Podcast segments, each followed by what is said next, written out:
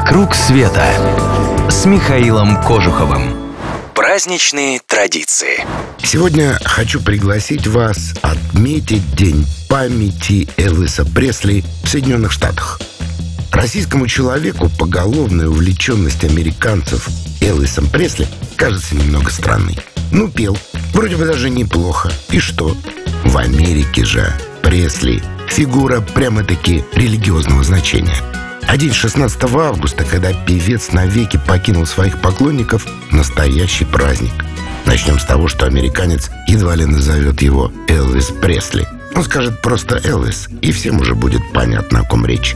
А настоящие фанаты называют его не иначе, как король. Чем, наверное, подкупает Элвис американцев, так это тем, что он вроде бы король, а вроде бы и свой, простецкий американский парень.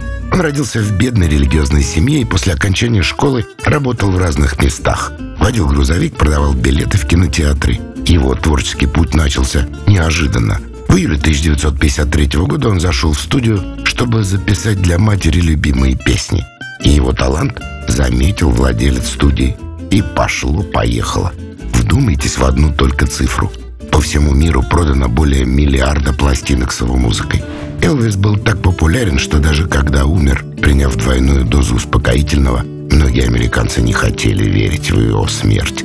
В последующие годы в прессе периодически возникали разнообразные свидетельства и статьи о тайной жизни Элвиса после смерти на Земле. Появились даже организации, которые обожествляют Пресли и на полном серьезе ожидают его второго пришествия.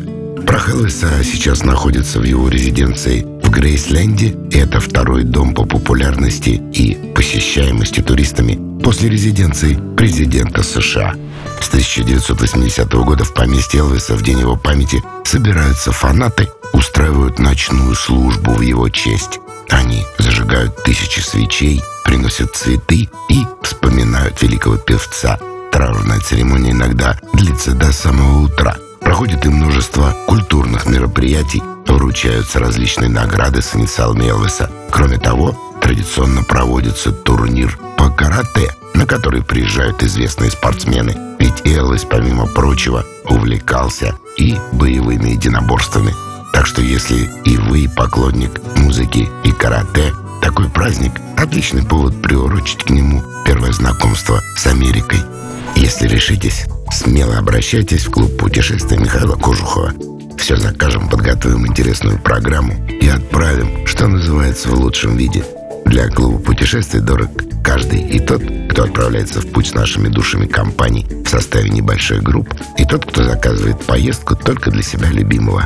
Все подробности на сайте www.mktravelclub.ru «Вокруг света» с Михаилом Кожуховым.